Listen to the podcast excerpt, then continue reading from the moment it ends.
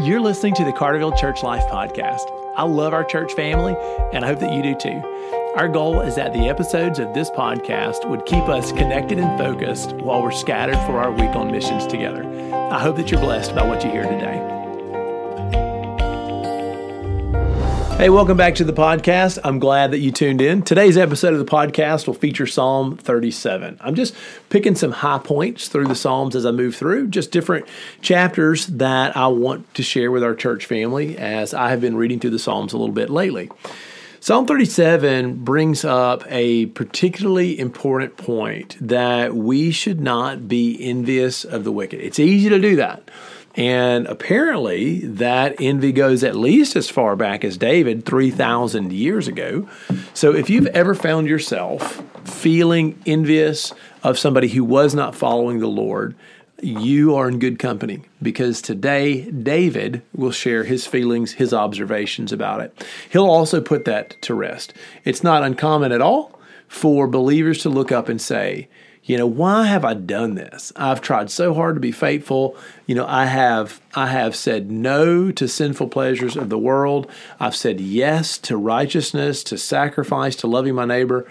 And sometimes when you look up and it feels like other people who are not serving jesus are blessed while you or other righteous people are suffering sometimes it feels like the deck is stacked against you. And you want to say was it worth it? Or why? Or is it fair? Well, let's read Psalm 37 and explore this pretty common feeling. Do not fret because of evil doers, be not envious toward wrongdoers, for they will wither quickly like the grass and fade like the green herb. Trust in the Lord and do good, dwell in the land and cultivate faithfulness. Delight yourself in the Lord, and He will give you the desires of your heart. Commit your way to the Lord. Trust also in Him, and He will do it. I want to point your attention towards verse 4 before I continue to read. Delight yourself in the Lord, and He'll give you the desires of your heart. Well, in the context of this psalm, David is telling the person who feels that evildoers are prospering, the person that feels envious of the wicked, that we should trust in the Lord, that we should delight in the Lord, and He'll give us the desires of our heart. And I wonder if David means that we continue to trust faithfully in the Lord, and the Lord will show Himself faithful and provide the things we need, or I wonder if David means that as I delight myself in the Lord, the desires of my heart will be affected and they will be met because, in my mind, the chief desire of our heart is to know God. And that is something that a wicked person or an evildoer cannot experience. They can find pleasure, they can find wealth and prosperity and fame and status, they can find success. They might even find happiness, but they cannot find the chief delight of man, which is to have peace and pleasure and delight in God. So, verse 4 delight yourself in the Lord, and he will give you the desires of your heart. I think when I read that, I think about Jesus teaching the church to pray for the Holy Spirit, that God would give the Holy Spirit, that God would give us communion with himself, his personal presence with us. And David, 3,000 years ago, is telling believers who want to follow the Lord, even when they feel envious of the wicked, that we should delight ourselves in the Lord. Verse 5 Commit your way to the Lord, trust in Him, and He will do it. He will bring forth your righteousness as the light and your judgment as the noonday. Rest in the Lord and wait patiently on Him. Maybe for some of our podcast listeners, that's the verse you needed to hear today. Rest in the Lord. Wait patiently for him. Do not fret because of him who prospers in his way, because of the man who carries out wicked schemes. Cease from anger, forsake wrath, do not fret, it leads only to evil doing. Evildoers will be cut off, but those who wait for the Lord, they will inherit the land. If you look at verse 7 and 8 and verse 9, I can see David reassuring people to rest in God. Don't fret because of evildoers. Don't become angry. Don't forsake God's wrath and try to find vengeance for yourself. Don't fret because it might lead to evil doing. In other words, if you sit here and stay envious of the wicked, it might make you angry. It might even make you turn towards evil doing yourself in order to keep up or catch up or gain what you think they've gained. But David says evildoers will be cut off. Their life will come to an end. Maybe David means in this age, or maybe David is imagining the judgment when God judges. I don't know. But I know that David says evildoers will be cut off, but those who wait for the Lord will inherit the land. And while that is um, that is that's located in a Jewish context where God's promise to Abraham included the land that they were living in. Uh, I, as believers living on this side of the New Testament, we also can find encouragement that truly the new heaven and the new earth will be the inheritance of the sons and daughters of God, that we truly will inherit the land.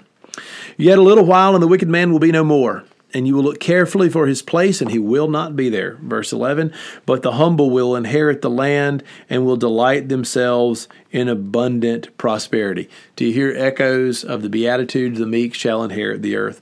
The one who is humble before God will have what God wants him to have. But, but, the wicked are going to be cut off. So we continue this in verse 12. The wicked plots against the righteous, gnashes his teeth at him. The Lord laughs at him for he sees his day coming. The wicked have drawn the sword and bent their bow to cast down the afflicted and the needy, to slay those who are upright in conduct.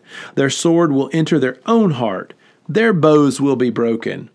Live by the sword, die by the sword. If you continue this life of wickedness and evil doing, don't be surprised when it catches up with you. Verse 16 Better is the little of the righteous than the abundance of many wicked. For the arms of the wicked will be broken, but the Lord sustains the righteous. The Lord knows the days of the blameless, and their inheritance will be forever. They will not be ashamed in the time of evil, and in the days of famine they will have abundance. But the wicked will perish, and the enemies of the Lord will be like the glory of the pastures. They vanish. Like smoke, they vanish away. The wicked borrows and does not pay back, but the righteous is gracious and gives. For those blessed by him will inherit the land, but those cursed by him will be cut off. The steps of a man are established by the Lord, and he delights in his way. When he falls, he will not be hurled headlong, because the Lord is the one who holds his hand. I have been young, and now I am old. Yet I have not seen the righteous forsaken, or his descendants begging bread. David is telling the righteous that in all his years, it, it, may be, it may be that for a season you feel that you're falling behind. But the righteous life that God prescribes, intimacy with the Lord, a man who delights in the Lord, and the righteous life that should flow from that, they care for you, for your family, provide provision, stability that you can pass down generation to generation. And David is telling you that as an old man, he has seen this play itself out. He is telling you that God's path is better. Don't envy the wicked, stay the course. All day long he is gracious and lends, and his descendants are a blessing. Depart from evil and do good, so you will abide forever. For the Lord loves justice and does not forsake his godly ones. They are preserved forever. But the descendants of the wicked will be cut off. The righteous will inherit the land and dwell in it forever. The mouth of the righteous utters wisdom, and his tongue speaks justice. The law of God is in his heart. His steps do not slip. The wicked spies upon the righteous and seeks to kill him.